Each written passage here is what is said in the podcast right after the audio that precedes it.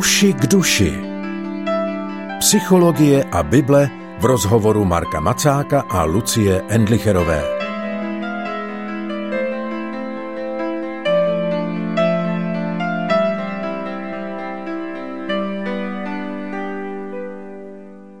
O vyhoření je v současné době řeč v programu Uši k duši, u kterého vás i dnes vítá Lucie Endlicherová.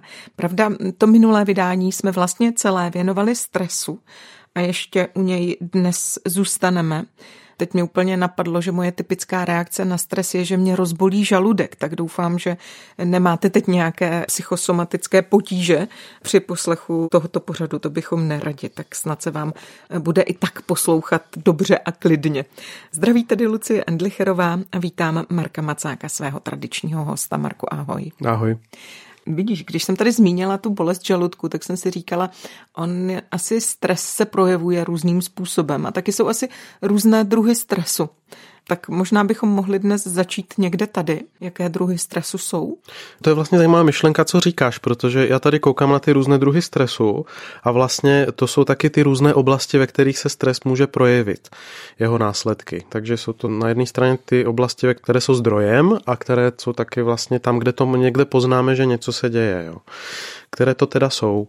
Ten stres, o kterém mluvíme nejvíc běžně, tak je psychologický stres. Jo? To je stres toho, že cítíme, že je někde na nás něčeho moc, jsme dlouho, řešíme třeba negativní emoce druhých lidí, když pracujeme s druhými lidma, že jo, pomáhající profese, tak jsou třeba velmi častým kandidátem na, na vyhoření, nejrůznější lékaři a, a tak dále, protože čelí právě psychologické zátěži, to může vidí hodně negativna a hodně smutného, hodně složitého a podobně.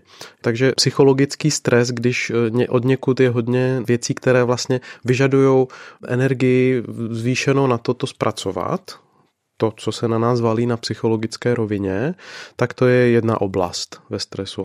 Duchovní častokrát, zvlášť když jsou angažovaní, takový běžný kazatel v nějakém křesťanském sboru, tak eh, pokud je důvěryhodný, že, tak se na něj obrací spousta lidí a eh, on vlastně musí řešit složitý situace, kterými se musí zabývat a je to psychologický stres. Výrazný. To jsou taky dobří kandidáti na vyhoření. Že? Takže psychologický stres je jedna rovina a když to vezmu z druhé strany, psychologické fungování je to, kde se stres projevuje.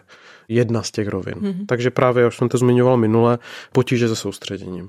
A nebo problém cítit eh, běžnou míru nadšení. Často lidi začnou vnímat, že aha, tohle by mi dělalo radost, ale nějak čím dál tím víc vám přestává dělat radost věci, které by vám normálně radost dělaly. A nebo nejste jako motivovaní k tomu. Baví vás, když je volno, tak si vzít nějakou knížku něco si přečíst a většinou se na to těšíte a najednou zjistíte, že se vám nechce máte volno, nevíte, co byste dělali, protože máte fakt jako ten kus volna, který normálně máte, ale nejde vám jako dělat to, co byste normálně udělali, protože se nedostanete k těm pozitivním emocím, které byste tam čekali. Jo. Tak to je taková červená kontrolka, která pak bliká. Ale emoce, soustředění a takovéhle věci, to, jak se člověk projevuje v komunikaci, najednou říkáte věci, co byste normálně neříkali, jo? a nebo je pro vás problém neříct něco, co byste, jo, prostě ovládnout se v nějaké takové komunikační oblasti. Druhá rovina je fyziologický stres, to je tehdy, když prostě čistě fyzicky zažíváme zátěž, která pro organismus je náročná a tam se můžeme bavit o dostatku jídla, dostatku živin, těch, co tak běžně potřebujeme, o kvalitě a dostatečnosti spánku, no, takovýchhle věcech. Zda tělo dostává to, co potřebuje, tohle snadno před přehledneme v křesťanském kontextu někdy, protože máme tendenci pečovat o duši a myslíme si, že duše není tělo. A oni židé v tomhle byli moudřejší, oni věděli, že když se používalo slovo nefeš jo, a různá slova pro duši ve staré smlouvě, tak to znamenalo celého člověka, včetně těla. Člověk byl živá duše a to znamenalo živá duše z masa a kostí, ale my jsme trošku gnostičtí v tomhle a máme dojem, že jde hlavně o ty duchovní zážitky a tudíž netělesný stavy a věci, takže řada lidí v nasazení pro službu tak ignoruje, že mají tělo a potom na to dojedou, protože právě si nepohlídají dostatečně kvalitní péči o tyhle aspekty, spánek, jídlo a tak dále. Pohyb. Teď jsem chtěla říct, chci přidat cvičení, protože ano, to si myslím, že je velice důležité. Ano, mhm. ano. A v rámci, v rámci i potom, když se člověk snaží dostat z vyhoření třeba, nebo, nebo i z deprese, tak vlastně fyzický pohyb je jedna z podstatných věcí. Mám kamarádku, terapeutku v Maďarsku, která klientům velmi často řekne, že s nima vlastně ani nebude pracovat, dokud nezačnou cvičit. Proč bychom se pokusili stavět něco na půdě, která je celá rozbořená? Je třeba nejdřív dát do pořádku organismus a potom budete mít energii a základ pro to, aby jsme mohli řešit jako vaše vztahy a, a další věci, ale, ale prostě jít proti proudu tím, že jako nebudete mít režim, rytmus a pohyb a, a u toho se snažit dát do pořádku jako duševní a vztahové věci, tak je jako nesmysl. Takže psychologický stres, fyziologický stres, potom organizační stres. Stres, který vychází z toho, že mám třeba chaos v tom životě.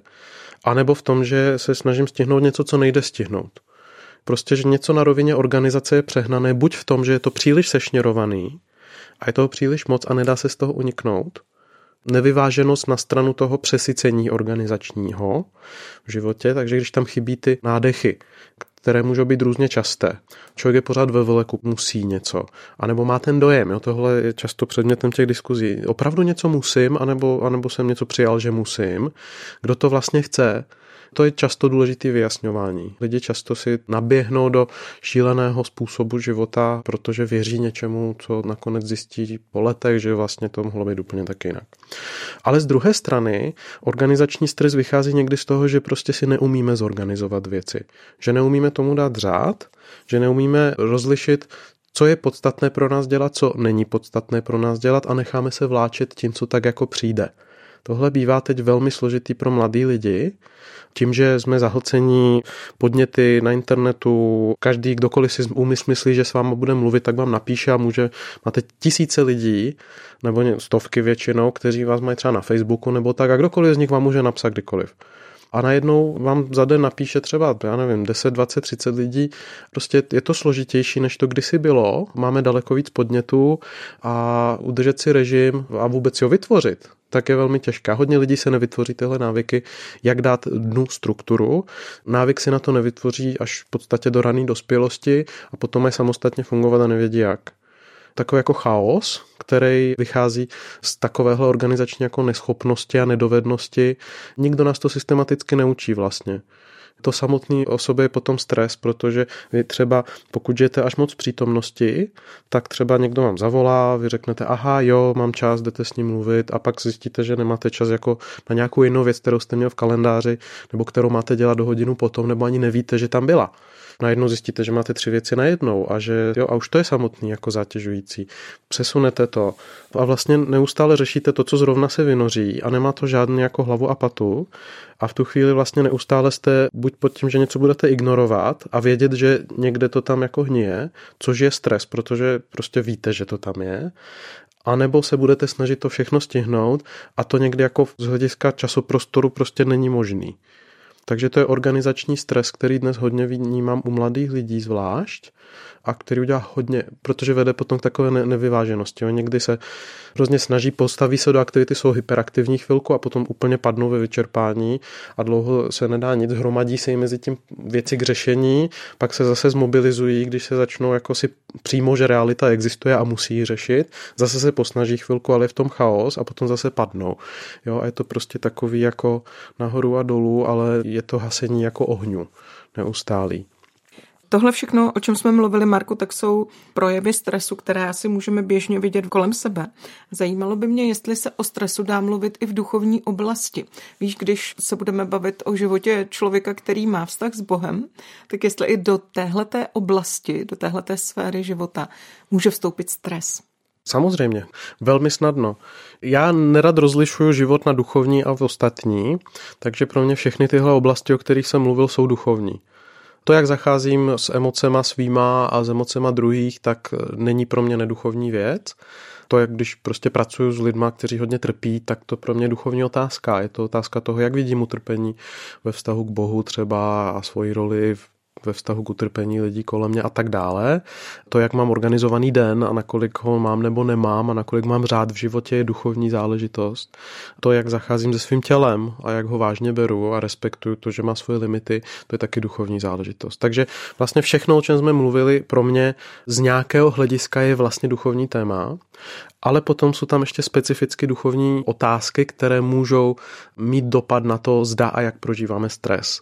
To je otázka vyváženosti a nevyváženosti v duchovním vnímání věcí.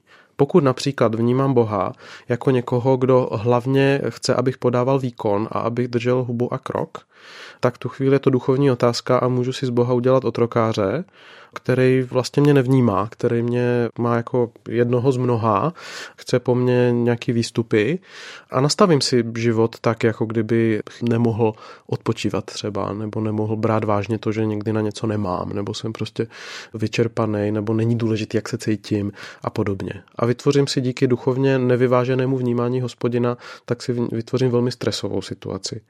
Jo, to se propojuje s, třeba s otázkou toho, zda jsem opravdu schopen vnímat to, že Bůh mě miluje a zda mám dojem třeba, že mě miluje tehdy, když budu velmi šikovný nebo neustále aktivní a podobně. To jsou duchovní otázky. Takže snaha zasloužit si boží lásku a boží přízeň tak je někdy velkým zdrojem stresu snaha ukecat Boha nebo donutit ho k něčemu prostřednictvím toho, že budu nejvýkonnější ze všech, a nebo nejvíc mít všechno uspořádaný, anebo jo, prostě my si často obsadíme duchovní hodnotou nějakou věc, která na to první místo nepatří a to vždy sebou nese nevyváženost a vždy to sebou nese zátěž. Možná by nás napadly další oblasti, které souvisí specificky s duchovním životem. Ještě možná eh, řeknu, to zda vnímáme duchovní život jako něco a to je zase téma nevyváženosti. Já můžu mít dojem, že duchovní život znamená, že jsem pořád s druhýma lidma a věnuju se jim. Tu chvíli je to organizační stres, který má zdroj v tom, že si špatně vykládám to, co znamená být duchovní člověk.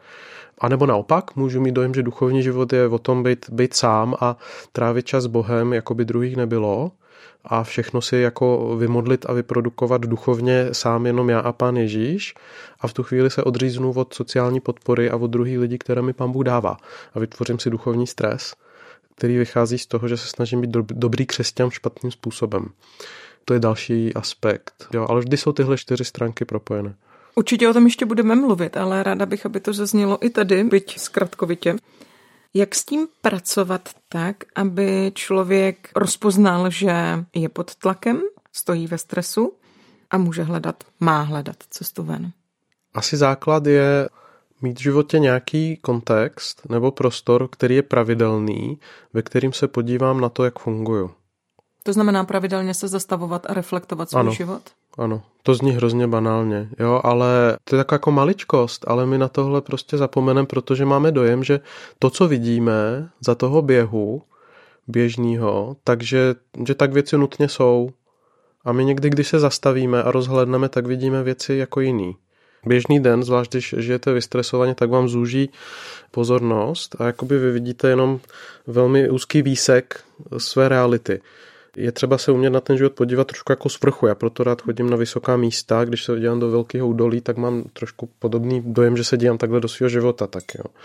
A my potřebujeme si tohle umět udělat, ať už jednou týdně mám nějaký čas, kde se prostě zastavím a s někým, já to mám třeba v rámci své skupinky s přáteli, kde se prostě podíváme na to, jak jsem žil poslední týden co jsem dělal, jaký to bylo, jak to bylo smysluplný, kde tam byl Bůh, kde jsem tam byl já, kam to směřuje takový to, že rozložím ten život před pár lidma, o kterých vím, že jim na mě záleží a že jsou rozumní a spolu se na to podíváme. A já se podívám jako na to, jak to mají oni, tak to je sdílený zastavení, ale právě pak to nemůžou být ti lidi, před kterými potřebuji ukázat, že toho dělám hodně. A nebo že jsem opravdu jako mm. zorganizovaný, a nebo že jsem opravdu duchovní a podobně. Musí to být lidi, kterým jsem schopen ukázat, jak to je. Proto já u toho často, nebo máme dobrou praxi, že u toho vytáhneme kalendář a prostě si fakt jako řekneme, co bylo. Protože jinak bych měl tendenci udělat nějakou vyfiltrovanou verzi mě, kterou jim předložím, aby oni měli dojem, že jsem jako opravdu výkonný, nebo, nebo že jsem opravdu duchovní.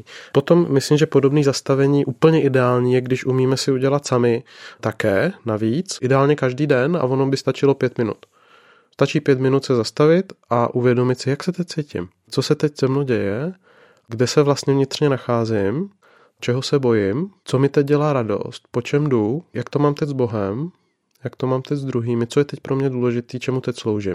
Jo, a takovýhle jako šťouravý, jednoduchý otázky, podívat se na to, kde vlastně jsem duševně, duchovně, vnitřně, fyzicky a tak. Tohle, kdyby člověk udělal aspoň jednou denně, a ideálně dvakrát, jo, třeba ráno a večer, nebo uprostřed a večer, nebo tak, tak si daleko víc uvědomíme, co se děje a máme zpětnou vazbu a nic moc by nás to nestalo. A těch pět minut není hodně, to je většinou ten čas, co stejně strávíme eh, snahou utíct od stresu tím, že brouzdáme po Facebooku nebo po Instagramu, anebo si šťouráme v nose, jo. Jo, tak je to o tom tomu prostě dát ten čas. Jenom se člověk nesmí pak vystresovat tím, co zjistí. Myslím, že lidi se tomuhle vyhýbají a mají tendenci znehodnotit takovýhle jednoduchý doporučení právě proto, že se bojí, že by pak museli něco změnit. My se bojíme být opravdu v kontaktu se sebou, dokud to nezačneme dělat. Když už se z toho stane běžná praxe, tak to vlastně může proto hodně posunout život, ale je tam taková ta mezifáze, kde začnete vnímat věci, které prostě vnímat nechcete a než začnete je brát v potaz a započítávat do své rovnice, tak je tam nějaká mezifáze nepříjemná. Děkuji, Marku. Tady dneska skončíme. Příště se dostaneme k vyhoření. Jsem na to zvědavá. Děkuji za dnešní povídání. Uši k duši se tady uzavírají a i příště se těší na slyšenou Lucie Endlecherová a Marek Macák.